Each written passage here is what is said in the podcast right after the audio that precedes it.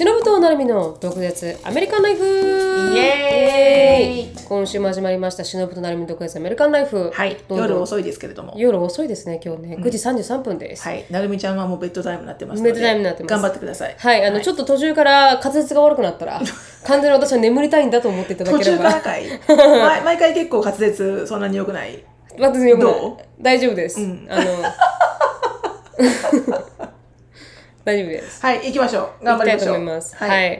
ということで、あの、つぶやきから入っていきたいと思います。はい。私のつぶやきは、あ面白い視点だなと思った瞬間がありまして、はいそれは何だったかっていうと、前回私たちが出した、前々回かな？あの、はアルバムについての、あの、まあ、話をしたんですけど。あカズンの話をねカズンの話をして、うんうんアンハッピーだっていうそうなんですまさにその通りで、幸せじゃない、アンカカズンの,、あの話をしたんですけど、はい。そこで、あの、さきえさんっていう、まあ、オンラインセロンメンバーの方が、一言、あの、その、幸せじゃない理由、はこうあのパラドックス選択のパラドックスではないかといううん話をしたと。話をして、はい。で極端に言うとしあの経済学的には選択肢が増えれば増えるほど良いと考えになるが心理学的には選択肢が増えすぎると不幸になるという考えられると。なるほど。はい、というものですと、で選択肢にあふれた世の中でおそらく裕福な方々は選び放題だと思うのでその中で幸せだと思うようになるのかなとあ不幸せだなと思うようになるのかなと考えました。とわかるな。で、心理学者のバリー・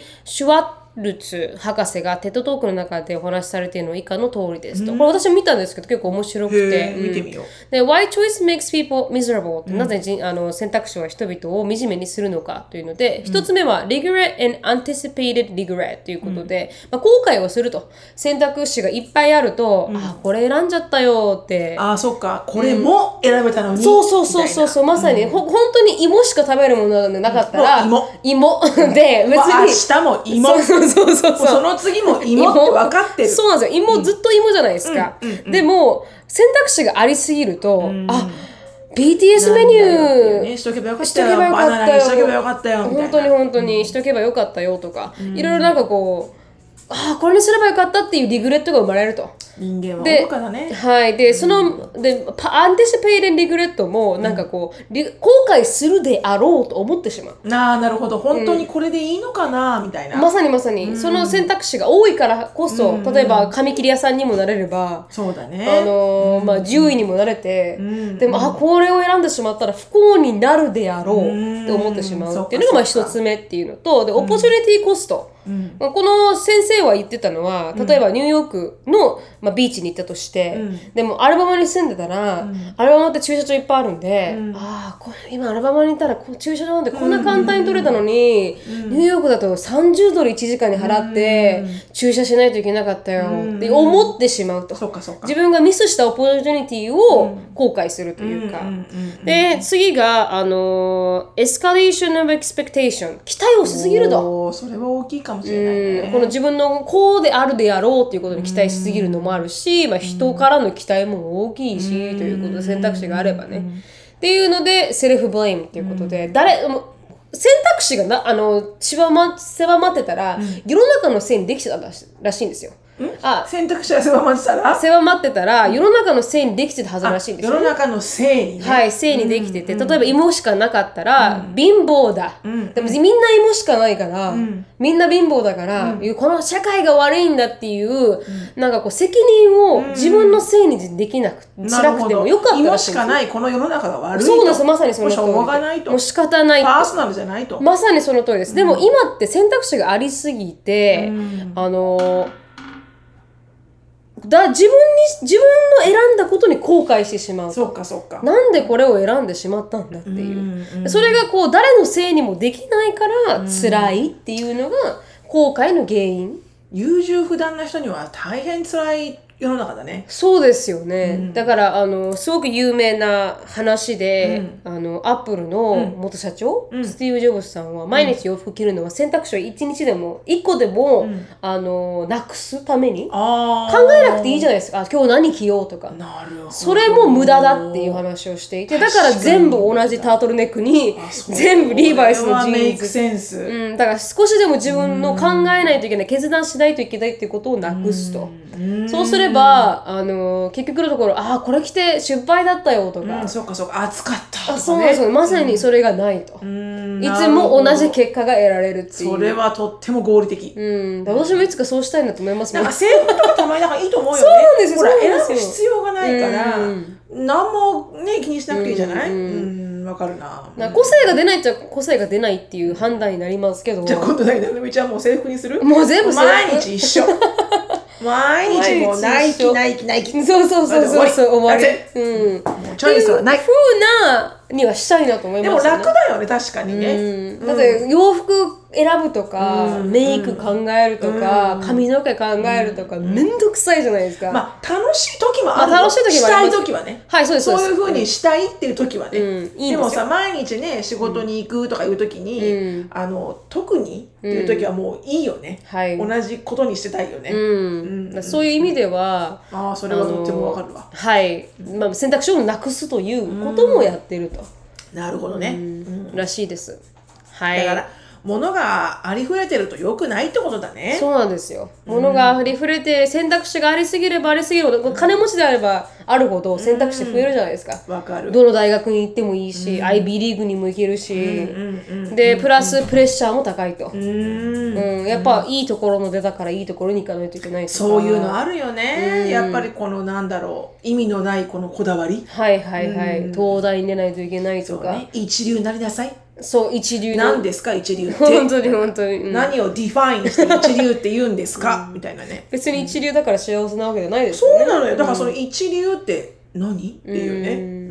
うん。なんかそういう意味では選択肢をなくすとか貧乏っていうのは逆に選択肢がない分幸せだと思そううっていう。なんだよね、なんかわかる気がする。すっごく。うん。やっぱなんか選ぶものがないからこれしか私も麦チョコ15個食べてましたけど 選ぶものがないからそれで許されもうもういいんですよ、ね。そうそうなんですよ。別にそれ以上求めるわけでもなければ。ないないない。うん。うん。それでも仕方ないって思そうね。だからほらミニマリストみたいな考えがさ、こうやっぱ出てくるんじゃないの、はい。なんかこう戻ろうみたいなさ、うん。あまりにもやっぱりね、うん。物がありふれててってういう、ん。本当それは思いますね、うん。ありすぎる選択がありすぎるっていう自由はまあ、経済的にはアイディオですけど、ね与えられてしまうとそうなるんだけどうね、ん。っていうのはあるみたいですね。だから確かにその通りだなとそういう観点でこう幸せじゃないっていうことを考えたことがなかったんで、うん本当だね。選択肢がありすぎることが不幸せにつながってるっていうのはかなり面白い考え方だなとは思いました。うん。なんかさ一回あのヒューストンでねこうメキシコから、まあ、メキシコ近いじゃんヒューストン、でメキシコからこうなんかこう遠征に来た、はい。こうストリートサッカーチームみたいな子たちがいて、うん。なんか本当その辺のお父ちゃんたちがワゴン集めて、子供たちを乗っけて夏休みにちょっと旅行を兼ねて、なんか来たみたいな、うん。車でみたいな、うん。でみんなサッカー好きだからなんかこう地元の人たちとゲームするみたいな。はいはい。んでその子たちを、あのホームステイをさせるっていうプログラムが、私じゃないよ、うん。お友達のお母さんが、はいはい。自分がサッカー少年がいて、うんあの2人、うん。メキシコ系の同じ少年くんを受け入れたのね、うん。泊まるとこないから、はい。みんなホテルないし、うん。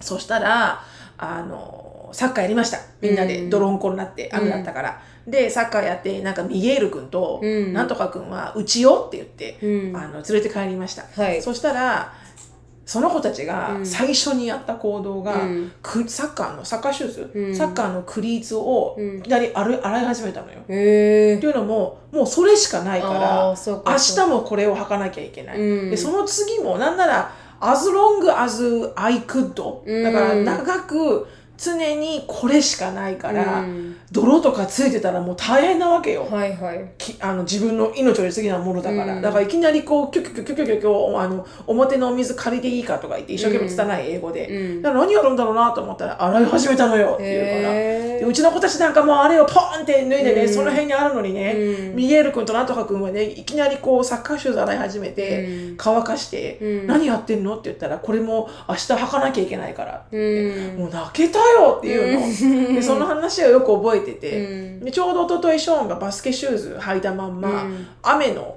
雨を雨が降ってきて、うん。バスケの練習が終わって、うん。車に行く時にそのうん。雨道をうん。ちょっとこう十何歩ぐらい歩かなきゃいけないじゃん、はい。車に乗るまでに、うん。基本バスケットプレイヤーたちは、はいはい。バスケットシューズはもう神だからバスケをする時しか履かないのよ、うん。だからそこまではスリップみたいなので行って、うん。履き替えて練習なり試合なりして、すぐ脱いで、うん。バックパックに入れて行くんだけど、ね。ショーンがその時なんか面倒くさかったみたいで、うん。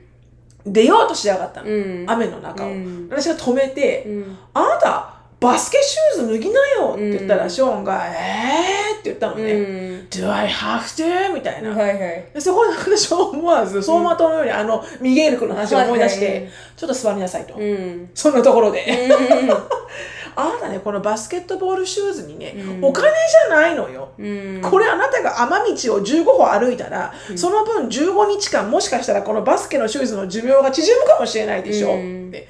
何だと思ってるのあなたは、マニー don't grow tree だよって言って。確かに確かに。でじゃあここにねあなたのバスケットボールシューズの出したお金をね、この雨道の中にこうお金があるとして、うん。それを雨と一緒に踏めって言ったら踏める、踏めないっていうの、同じことだよ、うん。もうねそんなあの大事にししなきゃいけないの大事にしなきゃいかんいかんっつって、はいはい。そしたら脱いでたけど、うん。でもなんかそれもさ、まあそれは普通にその会話で終わったけどね、はいはい。でも普通に考えたら、ん。まあ次から次へと、ん。なくなるたんびに普通にバスケットボールシューズがもらえるんだからそうですよね。ミゲール君な心境にならないわなと思って、うん。だから大事だよねああいうの、うん。すっごくなんかねだからその同じ自分の選択肢がありすぎるっていうのもどっか行ってみないと分かんないじゃないですか。わかんないね、だからそういう子たちと一緒にこう生活とかしたらすごくいいんだろうね、うん。と思いますね、本当に。ないっていう生活を見たことがないからあのあの子こんなにない生活してるのよって言われても分かんないんですよね。そう。やっぱどうしてもね経験でわからないよね、うん。で私もなんでこんなにややってることが、どれだけプリバレッジが白人で金があって、こんないいとこ住んでて、それが少しでも黒人で、アジア人でだったら、まあ they earned it って思いますよ、だだけど白人でプリバレッジがあって、何でもできてっていうのに不幸っていうこと自体があまりにも恵まれすぎてて、ね。まあそれをねあの何か言うわけではないですけれども、うん。ただ単残念だよね。残念だなって思っちゃいますね、うん。いやいやいや、ほんとほんと、うん、look around ねみたいな、確かに。これ見したらいいんじゃない？このこのこのテッドトーク送ったら。ちょっとちょちょちょっと見てみない、多分チョイスをちょっと下げたらどう？みたいな。確かにね究極にね、うん。まあ今からじゃもうねなかなか難しいかもしれないけど、確かに、でもそれは必要必要だなと思いました、んだからちょっと恵まれすぎてるなと思ったら。本当だね、うん、選択肢を下げる、はいあの寺に行く、うん、そうあの層になる、そうになる、うんうん、開門。買い物するっていうのが一番いいかなと、うん。思いました。はいありがとうございました。ありがとうございます早紀江さん。ありがとうございました。はい私のつぶやきはですね、はい。ちょっと面白かったことがあったんですけど、うん。あのでもそれ起きたのもう23週間前で、はい。このつぶやきで喋ろうと思ってずっと忘れてたことなんですよ、ね。今ふっと思い出したんですけど、はい今日ね、であのー爪をね久しぶりにあれに行ったんですよ。はいはい。めっちゃ久しぶりに。あはいはいはいはい。うん。でその時に、あのここのねちょうどあのよくほら甘皮うん。をこうギューって削ってくれるじゃん、はい。私あれいっつも怖いのよ、うん。こうピッてこうちょっとずれちゃうとすごい痛いから,、うん。だからドキドキしちゃうんだけど、はいはい。まあまあよくやってたらまあまあまあやっぱりやるんだよね、うん。じゃあやっぱ10本指があれば、はい。1本は私必ず痛ってなるのよ、もうって思うんだけど、そのゲイのお兄さんがやってくれてて、はいはい。うん名前は覚えてないけど、うん。あああアンディだ。うちの旦那,、旦那としたらアンディだったんだ、うん。でタトゥーがすごい入った、うん。あタトゥー入ってたんですか？タトゥー入ったらここになんかボタンみたいなの入っててこの手首のところに、すごいおしゃれな、パッと見なんかほらよくあるハードロッカーのこんなでっかいこう輪っかの、うん。わかるイヤリング。わかりますわかります。耳の耳たぶ開いてるよ。みたいな、はいはいはいはい。そこはブラックホールなの？みたいなさ、はいはいはいわかります。そのそんな後ろて。見えてるよみたいな。そうそうそう後ろ見えるよ。は鼻のところにも入ってて、はいはい。でなんかちょっとなんかアイラインなんかも入っちゃって。ちょーっとエキゾチックな、うん。あらエキゾチックじゃないと思いながら、でその人がやってくれたんでよかったん。だけど、超ゲイだったのね。喋り方とかもすごく、でピッて親指のところに甘皮のところにこうドリルが入っちゃって、うん。いてってなったの、うん。そしたらそのアンディが「あらごめんなさい。I'm sorry! ってなって、ちょっと待って。って言って、私、あの、よいいのは、ちょ、ちょっと待って、hold it! って言って、こう、くるって向いて、ちょちょって、パーンって振ったのが、グリッターのキラキラの粉で、パーンってグリッターのキラキラの粉をパーンって振られて、もうね、大丈夫。これがあれば大丈夫。って私見ながら、血と、血がグリッターでよくわからないことになってると思って。固まるんですよね固まって、ううんん。あのね、あの、グリッター makes everything go away だから大丈夫よ。大丈夫。これね、あの、信じて大丈夫だから言うんだけど、まあ、痛みはないよ。はいはいそっからね、特に。うんなんだけど、見るたび見るたびなんか面白くて、はい自分の親指が、これ今白白、うん白い爪なんだけど、すっごいキンキラの、うんもう超グリッターがここに、はいあのアリンコの山のように盛られてて、絶対あの衛生的に悪いですよね。なんかこうおばあちゃんが、あのしつけるなんか球みたいな、はいはい。あのおお灸で据えたなんか子供がいたみたいな、はいはい。お仕置きでね、うん。そんなぐらいねや山盛りになってて。で落とさないでねっていうの、はい。ちょっとの間 hold it for a little while okay? みたいな。What I'm doing your left hand just hold it right there って言われて。Glitter makes everything go away. Trust me って言われて。マジか。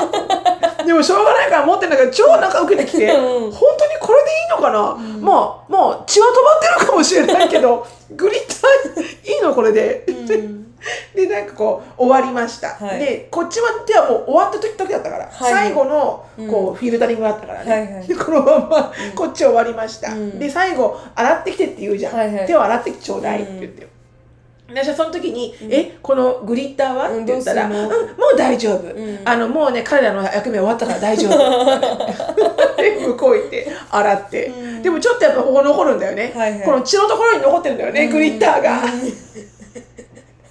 もうえ結晶板グリッター結晶板になってんの？だからもうなんかバンドエイドみたいな。はいはいはい多分アンドリューさんの中では、あの、かの、かの、かの、テクニシャンのあの、アンディ君か。はいはい。アンディ君の中では、多分グリッターは多分バンドエイドだな。はいはいきっと。はい。はいキャーってなったら、持ってきてグリッター早く持ってきてグリッター決勝版固まるから早く持ってきて。すごい。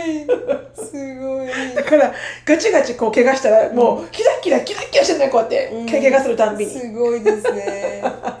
その話聞いた時もええげついな受けちゃったと思っちゃいましたね。笑っちゃったんだし。爆笑しました私も。その速攻で何のためらいもなく、ああこれあこれでどうかなっての分かるんだけど、ちょっと待ってっつってパーンって来たの グリッターパーンってもうこ塩コショウ。塩コショ調理調理みたいなちょっと私受けちゃって、えー受けちゃいますねそもうりゃ。次ネイル行く時もアンディ君締めでよってこと思ってでもう何回か切ったらすぐにグリッター来るんだなと思ってね。うんちょっと面白い写真撮ってくださいそれは。い面白かったです、うん。うん。それアップするの楽しみに待ってます。はあ確かに。い。グリッターかけられたしのさんの手。グリッターかけられたって。言って、うん。でもなんか決してこうなんかグリッターかけられたからってこうなんこうちょっとちょっと料金安くするとかまたなかったないんですか？もしその分なんか料金上がったらとか思ったしね。このグリッターあの使いっグリッターかけぷりによって、た分で。はいはいはいはいひどいですねそしたらね。面白かったすごい、うん。そりゃ面白いな。なんかグリッターがなんか全てをなんかあのよく Goes す away るなんて、うん、もうほんとセーラームーンの世界ですね。そうだから 子供たちってほらバンドエイド貼ると全部ゴーザーウェイするんだよね。基本的に、そんなに痛くないかったはずなのに、泣いてると、んもうバンドエイド貼るともう普通に OK みたいなさ、うんもうバンドエイドの種類なんか見せちゃうと、はいどれがいいボブ・ザ・ビルダーセサミストリーそれともこれがいいみたいな、テレタビみたいな、うん。そしたらもうなんかええーみたいなさ。確かに確かに。もうと忘れてるみたいな、うんでも私好きでしたね昔。なんかあのカラーがついてるとか。バンドデザインがついてるバンド。高いからね。そうなんですよ、あのそんな買ってもらえる機会なかったんですけど、うんなかったなかった。うん。使えない。なんかどっかにいた時にもらったんじゃないかな。見えるところは使っていいのよ。見えるところ。あのみんなの目が行くところ。はいはいはいはい。でも見えないところは使わない。あ使もわない。ったいないから。もったいないから。もったいないから。太ももとか使わない、ああ使わない。見えないから。ないからでもな懐かしいな。素晴らしいですね、うん。そうね。面白いテクニシャンいらっしゃいました。ねうん、でもそこはなんか初めて行ったんだけど、うん。すごいあの男性のうん。同性愛の方がたくさんいらっしゃって、テクニシャンに、うん。もうわってパッて見た,、見た感じ。うわ男性が強いと思う、うん。みんなやっぱちょっとこう少しくねくねしてらっしゃって、はいはい。なんかこう会話が面白かったけどね、うん。みんなの、うん、ちょっと面白かった私的には、うん。やっぱそこにこ次も行こうと。はいはいはいはい。ありがとうございましたありがとうございました素敵でした。はい。この番組はケンブリーさんによって提供していただきました。ケンブリーはオンライン英会話のパイオニアでいつでもどこでもネイティブの方とお話しできるウェブサイトになっています。プロモーションコードの毒舌 DOKUZETSU 入れていただくと初回15分無料になりますのでぜひ試してみてください。では今日のトピックに入りたいと思います。はい今日のトピックはですねしのさんが見つけてきたあの血液型占いの真実というか。そうなのよね、はい。なんでこれを思ったかどうかはそのきっかけはわからないんですけど、はい。なんで思ったの？まあそれはよしとしよう、うん。でも血液型のトピックは一回喋ってるんですよ、はい、ポッドキャストで、うん。私は A でしのさんは O なんですもんね、うん。そう。でしのさんの家族全員 O っていうね。おそうなんですそうなんです、け血血の血の血血の気が多いはいはいはい。あれジェイコブって知ってる？血液型知らないです。聞いたら親も知らないって言ったと思います。うん、だから何かのそれも喋ってるだろうねきっとね。はいアメリカ人とかみんなヨーロッパ人とか血知らない。液型を知らないはい。でだから extra money を払わないといけないからそう調べるってね、わかんない。日本はね普通に赤ちゃん生まれてすぐ調べてくれるじゃん、はい。B 型ですよ O 型ですよとか、うん。そこでねえ？みたいなね。うん。この血液型の赤ちゃんは生まれないはずみたいなね。あー確かに確かに。ダーランって言うんですね。だからっていうね、うん。お前みたいなね。でもまああのー喋ってるんだけど、はい。その時はなんかこういう一般的にこういうなんか血液型の性格があって、ではい。それがなんかいかにこうアメリカ人とかの中ではあんまりこう一般的な話じゃないか、はいはい。血液型によっての性格判断みたいなのが、うん。っていうことだけしか話してないんだけど、はいあの何をふと思ったかそれちょっと深く、あの調べてみる時があって、はいはい。そしたらあの日本と韓国だけらしいのよ、世界で。へー。知ってる世界で血液型で、こう性格を分析してるうん。国が、うん。せ世界中で日本と韓国オンリーみたいで。でそれもなんかじゃあなんで日本と韓国オンリーとか思ったら、うん。うん。これウィキペディアねアメリカのウィキペディアなんだけど、うん。なんかねもうなんか1926年とかにあの遡るらしいよね、はいはいその血液型のうんぬんっていうこうん。のセオリーは。うん。でそこで日本人の平野凛さんっていう人と八島と富田さん。っはいはい。ていう人が、うん。ブロッドタイプバイオロジカルレディなんかまあ血液に関するうん。あの、まあ、性格の違いみたいな本を、1926年に記事を出したと、うん。そこからなんかこうオリジネートしてるらしいんだけど、うん。でも何の何のあのサイエンティフィカリープルーブンされてないって。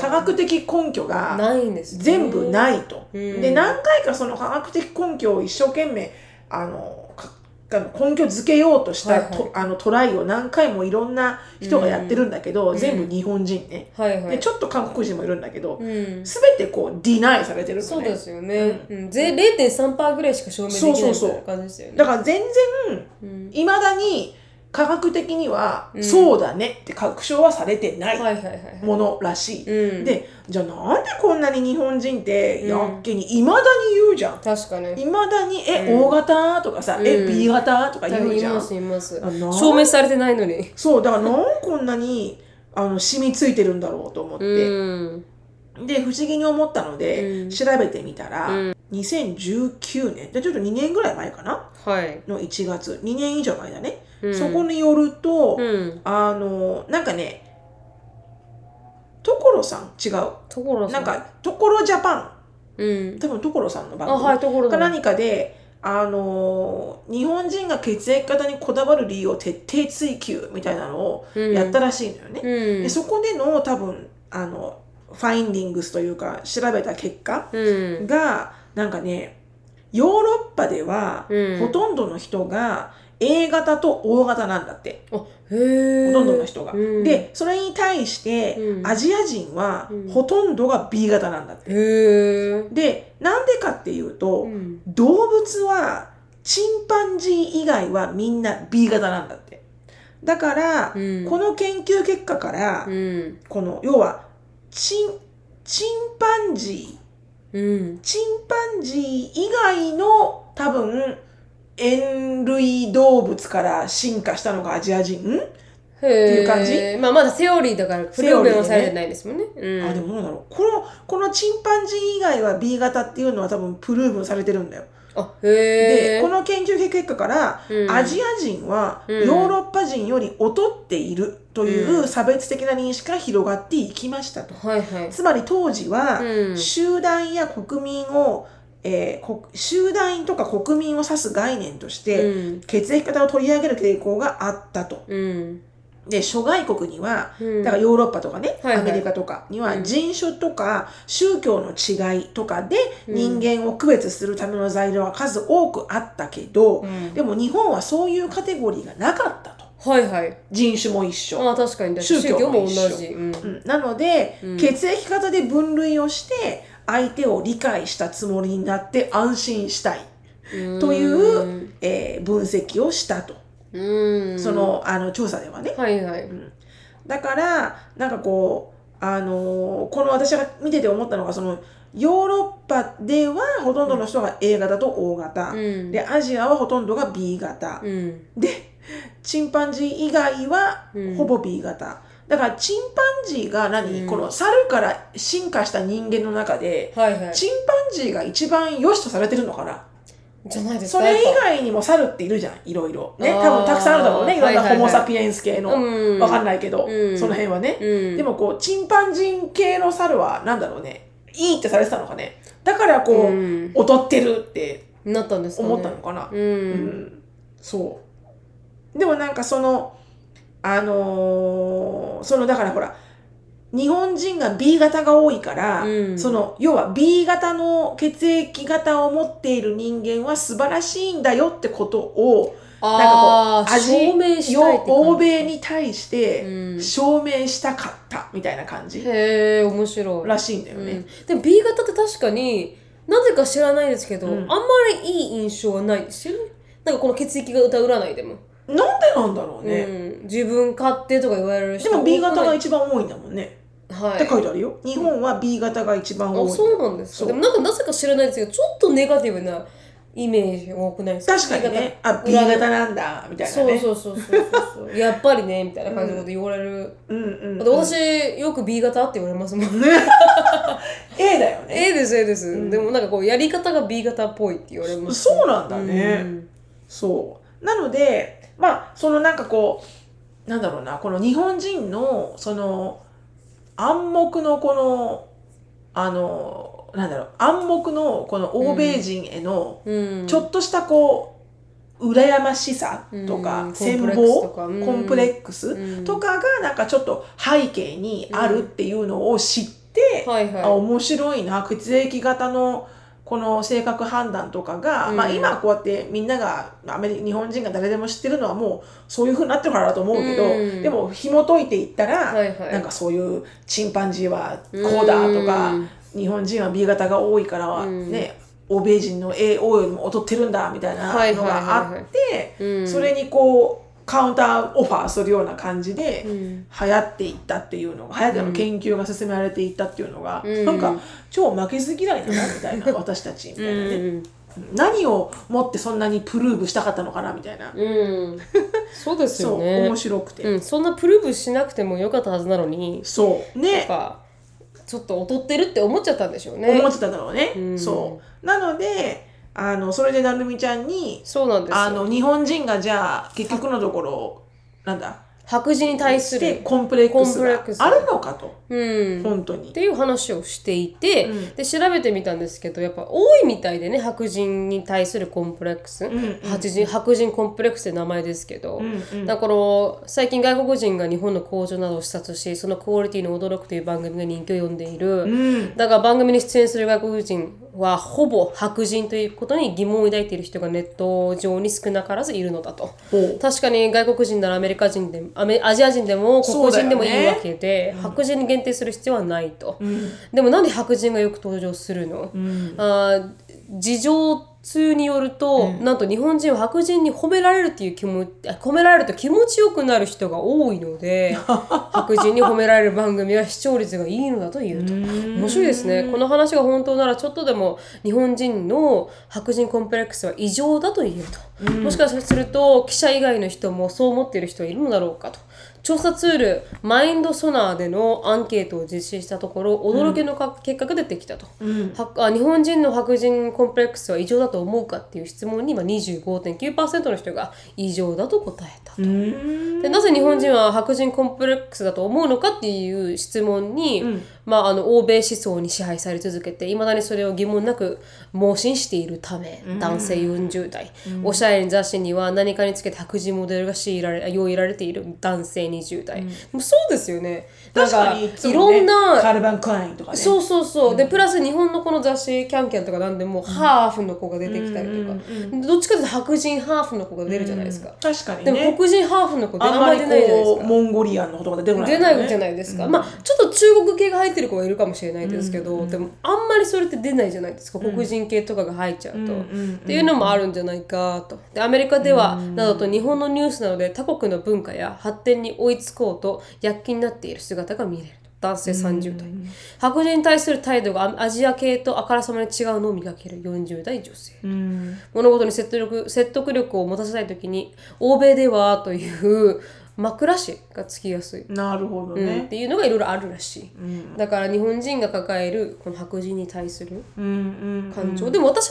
のあなんか昔の YouTube でも、しのさんたちのだエリカの友達うん。あの幼なじみ全員黒人のハーフもいれば日本人のハーフもいたじゃないですか、白人のあハーフも、ーはいはいはいはい。全員乗ってたところもやっぱりなんかあのアメリカは白人だけの世界なのになんでなんかそんな雑種がいるんだみたいな感じのコメントありましたよね。うーん。うん、だから日本人がこの白人アメリカ欧米イコール白人っていうまあそういうなんかレッテルがあるのかもしれない、ね、レッテルがおまだす、まだ抱えてる人が多いというか本当はどっちかというともう白人は2050年ではもうもう茶色。茶色になってあ違うかベージュベージュというかもう本当にヒスパニックがふすごい増えてるから、ヒスパニック黒人アジア人が、でみんなミックスしてるしね今ね。ミックスして多分ほほぼ半分半分になるって言われてるので、そういう意味ではなんかこうアメリカ時代がなんかモザイクのようないろんなカラーがあるっていうのを知らない人が多い？知らない人が多いというか、知らない人がいる？うんうんうんで私のなんかこのコメント欄でも前にずっと前にですよ、なんか私は白人コンプレックスなんですってこと言われて。ああでもなるみちゃんだっけ怖いと思ってたの？外外国人の人のでもそれは多分ただ私が知らない見たことなかったから。となかったからというか知らないだけで怖いと思ってたんですけど、彼女の白人コンプレックスは私の恐怖とはちょっと違って、彼女の場合はなんか白人になれない自分がなんか不幸で仕方ないんですっていう感じでしたね。だからすごいこうやっぱこう緊張しちゃうのかな？いやうん白人にあなりたくて。ああなりたくて。なりたくて。そんなれない自分がなんか生きてる意味がないと思うんです。そこまでなんだ、うんうん、思う人もいてなんかちょっと異常だなとは思いましたけどね、そこら辺は。うーんちなみにこう白人コンプレックスの事例っていうのがあって、うんうんうんうん。で外国人風メイクで憧れのハーフ顔に、なるほど、うん、目を大きまあでも外国人風メイクっていうのは一個のメイクのラインとして結構確立してるもんね。そうですあね日本でもね、うん。あのマリリンちゃんみたいに、はいはい。YouTuber の。でハーフの人や白人が美しいという考えを前提としたものですと、うん。ちなみにハーフ風顔メイクとはジェンダーシャシャシャ大丈夫？大丈夫ね大丈夫？シェーディングシェーディング私カタカナ苦手なんですよね。シェーディングやあ眉毛を太く描く描いたりすることによって日本人の顔を少しでも白人に近づけようとするメイクのことを言いますと。うんうん私たち日本人は外国人風メイクに親しみすぎているため、そのおかしさに気づくことができません。へえで外国人風ヘアスタイなるほどそんなヘそんなヘアスタイルがル。ね、はい。うんでも金髪にするのもそうじゃないですか？日本人がちょっと色を染めるの。あれは何？外国人コンプレックスなの？いやコンプレックスじゃないですよななりたいの？でもそやっぱりそれだけなんていうか黒色の髪をちょっと染めるってことはあの自分の髪色よりかはうんそっか。もっと違う色がいいって思ってるから、でもそれはコンプレックスというわけじゃなくてそういうメディアがそうなってるというか、うんそうだね、うんそれに影響されてるっていうのもあるのかもしれないですけど、ねうん。最近の美容雑誌や美容院で外国人風カラーやパーマが宣伝されているのをよく見かけますと、これも外国人メイクと同じで髪型を含めて外国人の容姿を美しいと考えるってことに流行っているというためのヘアスタイルではないかと。うーん。アジア人、アジア人風ヘアスタイルとか、日本人風ヘアカラーといった名称は聞いたことがありませんと。確かにない、海外でね、うん。日本での白人コンプレックスの異常さを実感させられる事例と言えるでしょでもあの宿毛矯正だけはブランドが確立されてないかなアメリカでも多分だってジャパニーズストレートストレートパームっていうメニューは必ずある。ストレートパームだけじゃなくて、はいはい。ジャパニーズストレートパームっていうのがあって、多分だからやっぱりこう質がいい高い、高いからね、うん。質がいいっていう確立されてると思うよ。どこ行ってもそれ書いてあるし、ありますよね、うん。でちなみに次は日本人離れした体型というのが褒め言葉になっていると。ああなるほどね、ファッションブランドの宣伝広告に外国人が起用されていることをはじめとして、基本的に外国人のスタイルに日本人は憧れを抱いていますと、そして日本において日本人離れのスタイルという言葉が褒め言葉として伝わ使われていることに注目してくださいと。この言葉の意味をよく考えてみるとショックを受けると思います。まるで日本人らしい体型をしていることが悪いことであるかのようああそっか、うーん。でも確かにその通りですよねまあその外人あ日本人離れしてる体型だよねって言って。言うね。確か言いにますね。言ってるね。うん、でそれで嬉しいってう思うっていうのもちょっと確かにその通りですよね。うん。言ってる人いるね確かに確かに。うん。なんかは細いっていうことも日本って結構こだわりが強いというか、んうんうん。細くないといけないとか、うんうん。なんかそれもなんか白人のだって骨格が違うから、うん慣れないじゃないですか。基本的アメリカ人みたいな体型には、ねうん。でもそれをなんかこうそれに洗脳されて、うん。その体型がイコール美しいとかって考えすぎてるところは確かにうんうんうんうん。影響を受けてるるかなと思いますよね。痩せすぎだよって人もなんかもっと痩せたいって思ったりする。そうだよね。うん。確かにね。アメリカにいると全然そう思わなくなりません？そんななんか痩せてなくても、みんな太ってるから、ああのんま気にしないです普通よね。に自分よりもデブが普通に見つかる、うん、でめちゃ幸せそうっていう。そうそうそう。最近、あの TikTok 見てて、600 pound me みたいななんかあるじゃないですか、はい。あのライフ。日本でいうあライフか、でなんかそのクリップが流れてたんですよ、でそれが何だったかっていうと、これすごい600 pound の女の人が、あ You know what? I'm, a, I'm a such a picky eater って言ったんですよ。そ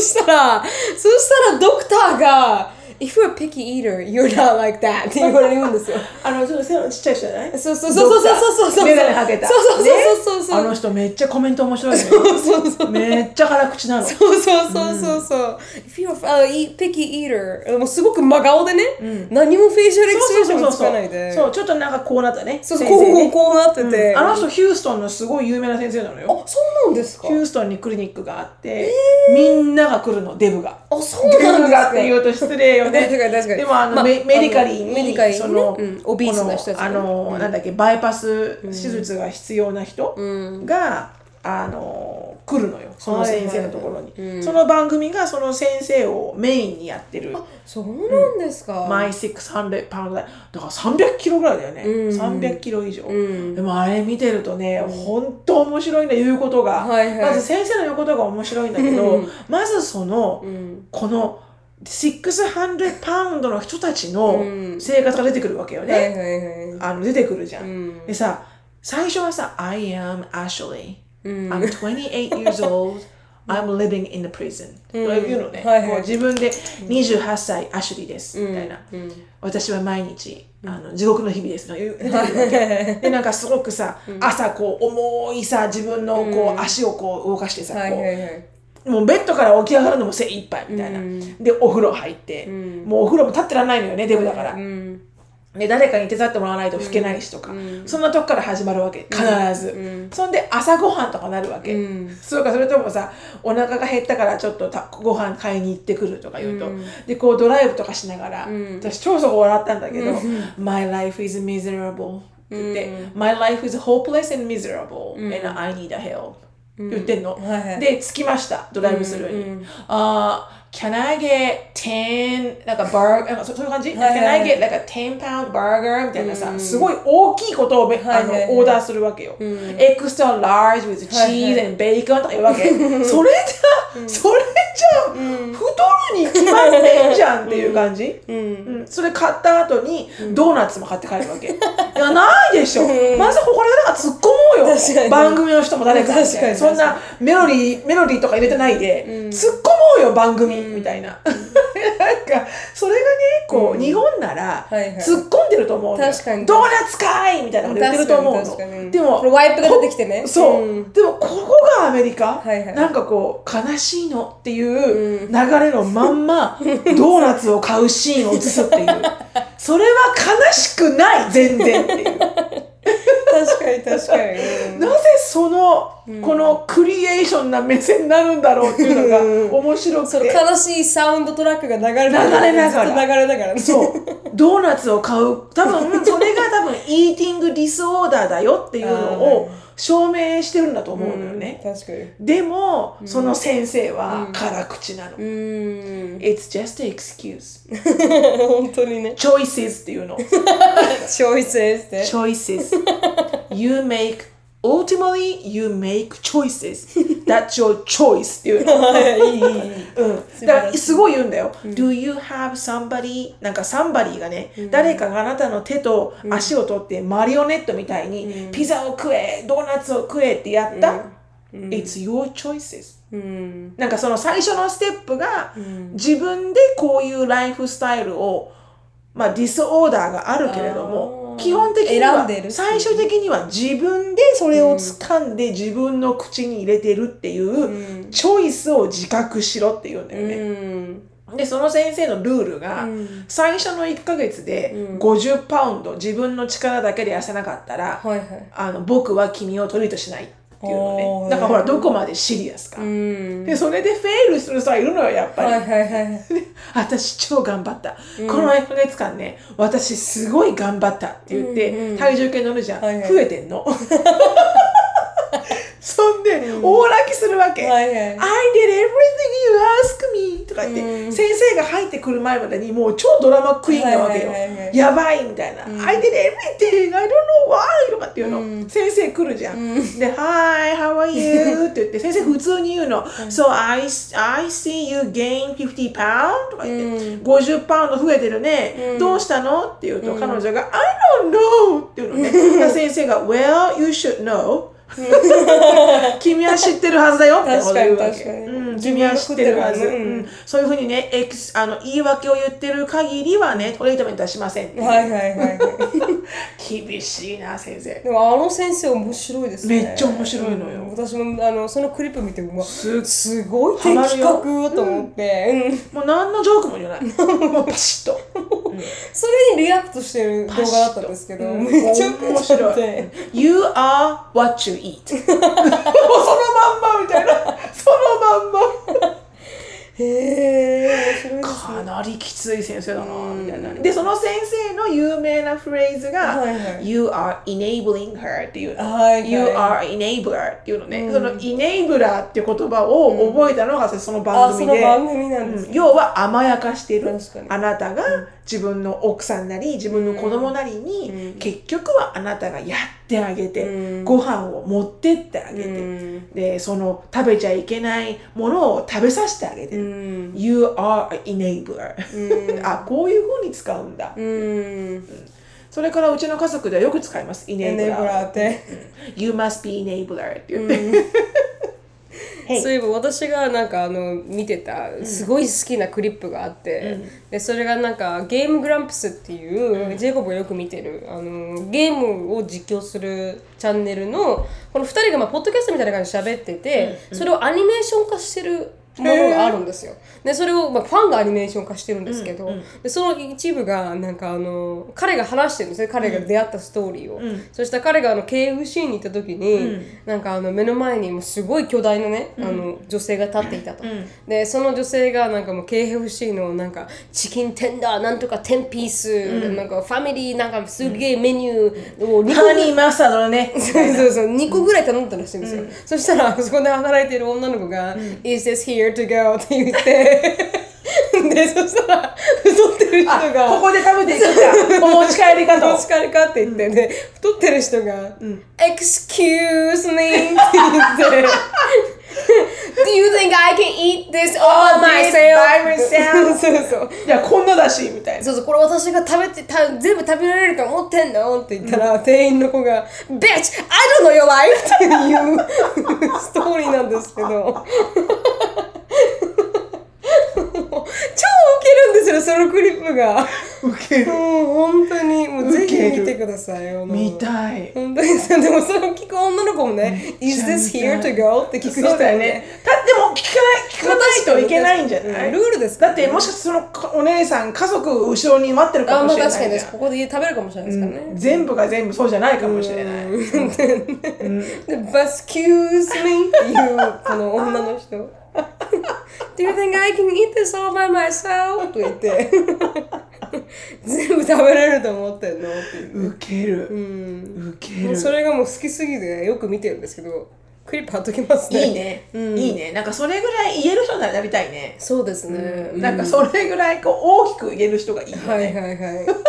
ウケるなぁ、めっちゃウケる楽しいね、でもなんかね幸せならいいのよそうですね。そあの基本的に、ね。うんはい。あの全然、ただなんかこうその特にその600パウンドライフは、うん。こうもう死ぬ直前まで来てるから、うん。だからそのバイパス手術が、あのまあ確かに。胃を胃胃袋をさこう、うん。パチッてクリップする、だから胃をちっちゃくするやつね、うん。であれもさ、ちっちゃくすると、うん。一気に食べれなくなっちゃうから、うん。でもほら食欲はあるわけじゃん、はいはい。食べたいっていう思いは、でそれでおも食べるとねものすごい吐いちゃうんだって、うん。こう戻しちゃうんだって、うん。とかなんかその小さいポーションしか食べれないとかそんな感じですよね。なんかすごくゆっくり時間かけて食べないとん。いけなくなるから、うん。必然的にやっぱ食べる量も少なくなるし、うん。このヘルシーハビットがつくうん。みたいなんだよね、うん。そうあうんでもなこれ全く関係ないんだけどこの,、うんこのこの話題とは、はいはい。皆さんが600パウンドライフを見えるかどうかわからないんだけど、うんでも YouTube でうん。入れたら出てくると思うんだよね、はいいろいろと、うん。でもねすごいあの巨漢な人たちなんだけど、うん。必ず細い彼女彼氏がいるんだよね。必ずうん。でなんかどっちもデブってないの、へえ。うんなんででしょうね。でそれをね、うん。それをうん。コミカルに。サクって切ってる黒人のコメディアンの人がいて。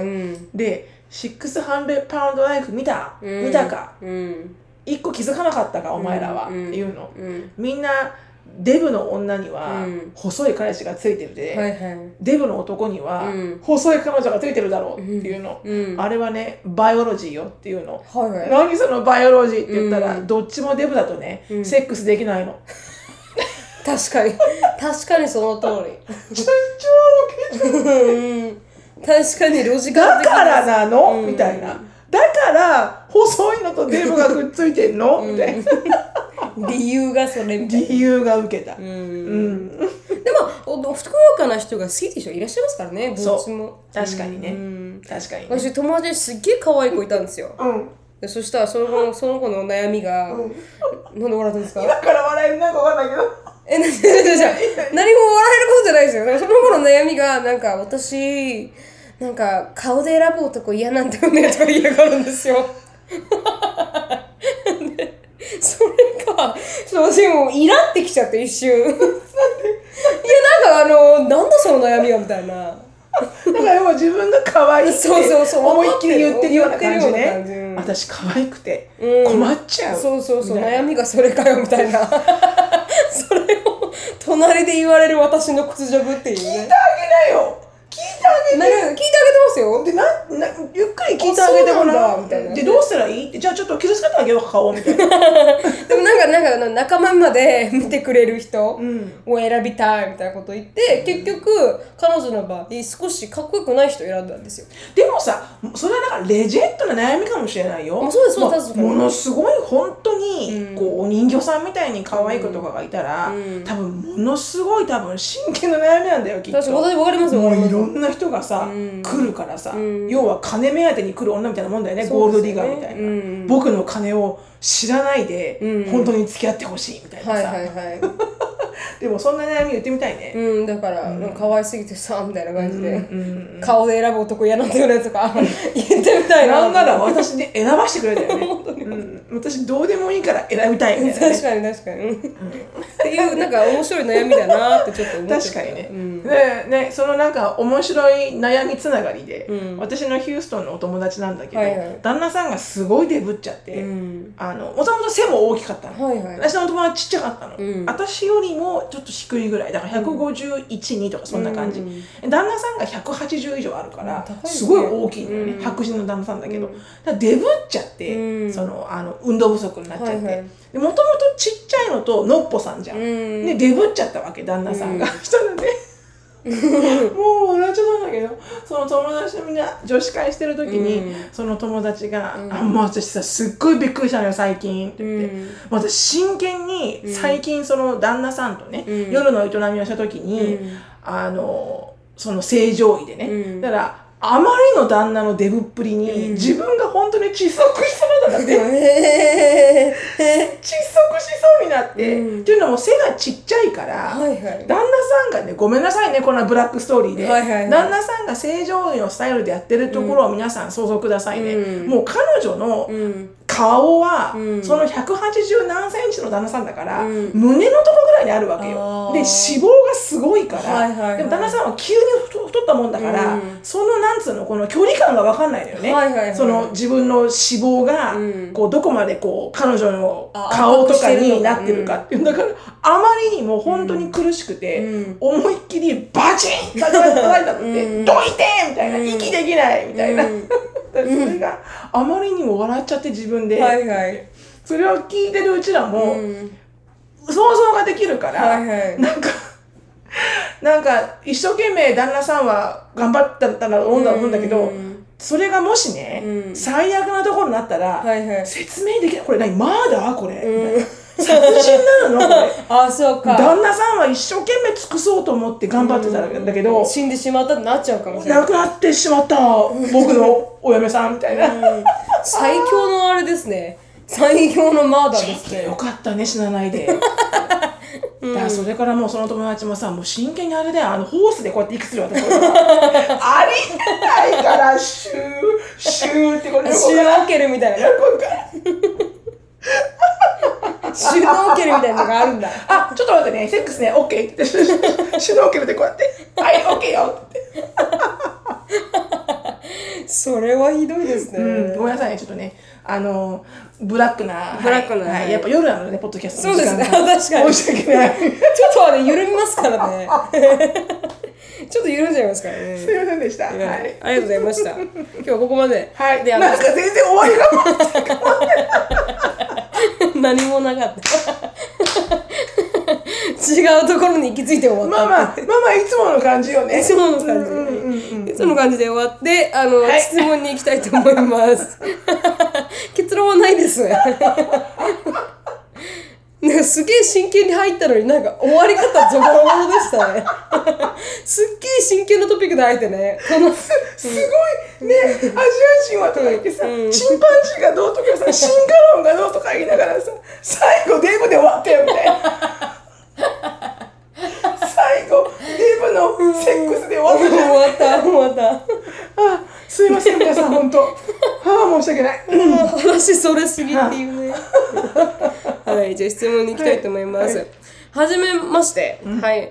あー各方面から10万回は聞いたでしょうが お二人の大ファンです、はい、ということであー人生先にも後にもラジオテレビなどにお便りを出すのは初めてなのですあら。それぐらいファンです。ということでありがとうございます。お二人に質問です、先日テレビで割と人気の芸人さんがバスケにハマっていて、コロナ前アメリカの人気チームの前から2から3番目ぐらいのいわゆるいい席を取りに観戦しに行ったそうです試合中に3回もあいかつい雰囲気のスタッフにチケットを確認されたそうでその芸人さんは「You're not supposed to be」と言われているんではと感じたそうです、あ主人も20年前ぐらいにプレミアムリーグの試合を見さ観戦しに行った際に客席が男性ばかりで異様な雰囲気だったことを話していて、2002年に日本でサッカー W カップと書くと成美さんがそのまま読みそう。あワールドカップ？ねハマってるやつ、うん、ハマってしまった。元いサッカーワールドカップで海外のサポーターが日本人、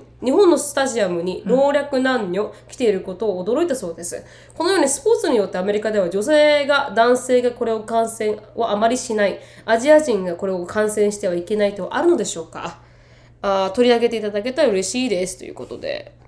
感染してはいけないスポーツってあるんですかっていう。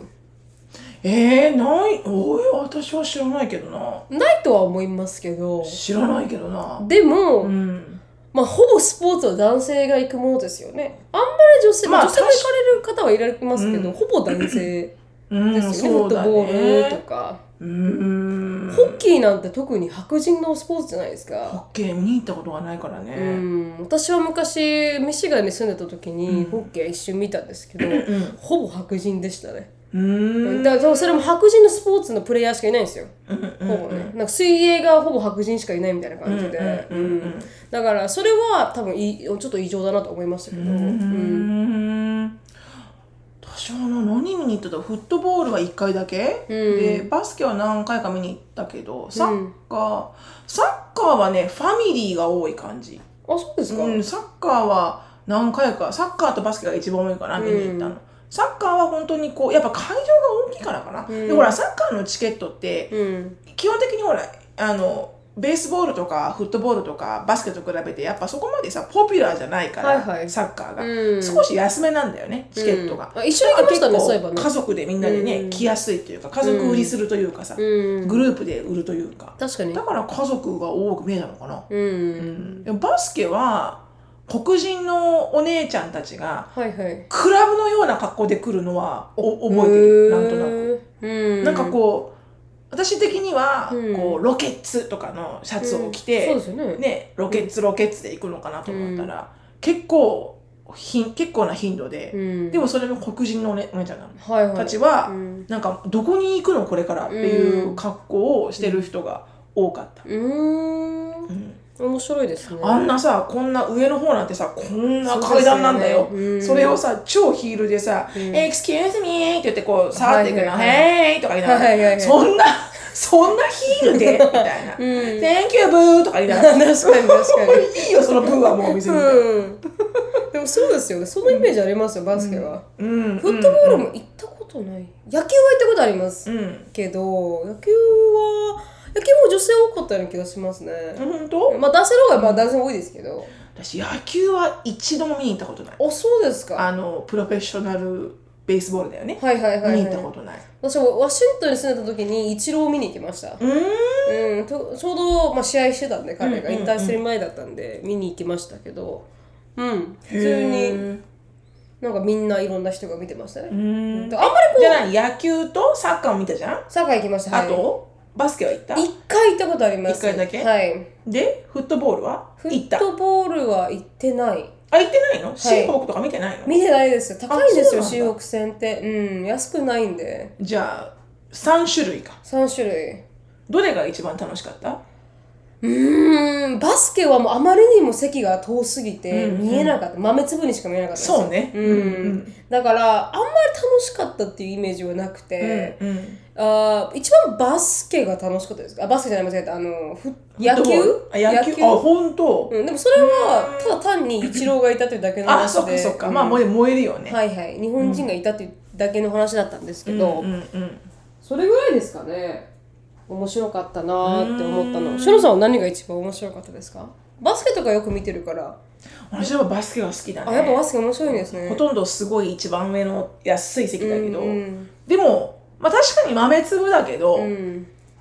あ雰囲気で楽しむ感じ、はいはいはい、はい、とても、うん、バスケは毎回どの席でうもん。外れはない、あそうですか、ううん。んで私があんまり知らなかったのだと思います。バスケに対して、あんまり熱もなかったし、ルールも分かんないそうなんですとねそうなんです。よ、ね、で好きなプレイヤーがいるわけでもないから確かにね。シロさんたちの場合はジェームス・ハーレンとかいたじゃないですか。そうだね。知ってる人がね、うん、だからそれを見て、あああれだとか言ってうん。盛り上がれますけど、私の場合全くもって誰もいなかったんで、そうだね。デトロイトのなんかバスケボールチーム、全く知らないやつばっかりだったんですよ。そっか、でも私昔の最初のシカゴの留学の時に、まだマイケル・ジョーダンが現役でやってたのよ。でもギリギリ引退ギリギリで、でシカゴのブルーズのゲゲームを、今でも覚え最初の NBA のゲームだけど、一番上の席で、見れるかなって思ったら、怪我してあの出てこなくて、でもデニス・ロッドマンは見れたデニス・ロッドマンっていうすごくこう有名な？はちゃめちゃなプレイヤーがいたんだけど、はいはいタトゥー入りまくった、超不良児みたいな、はいはい。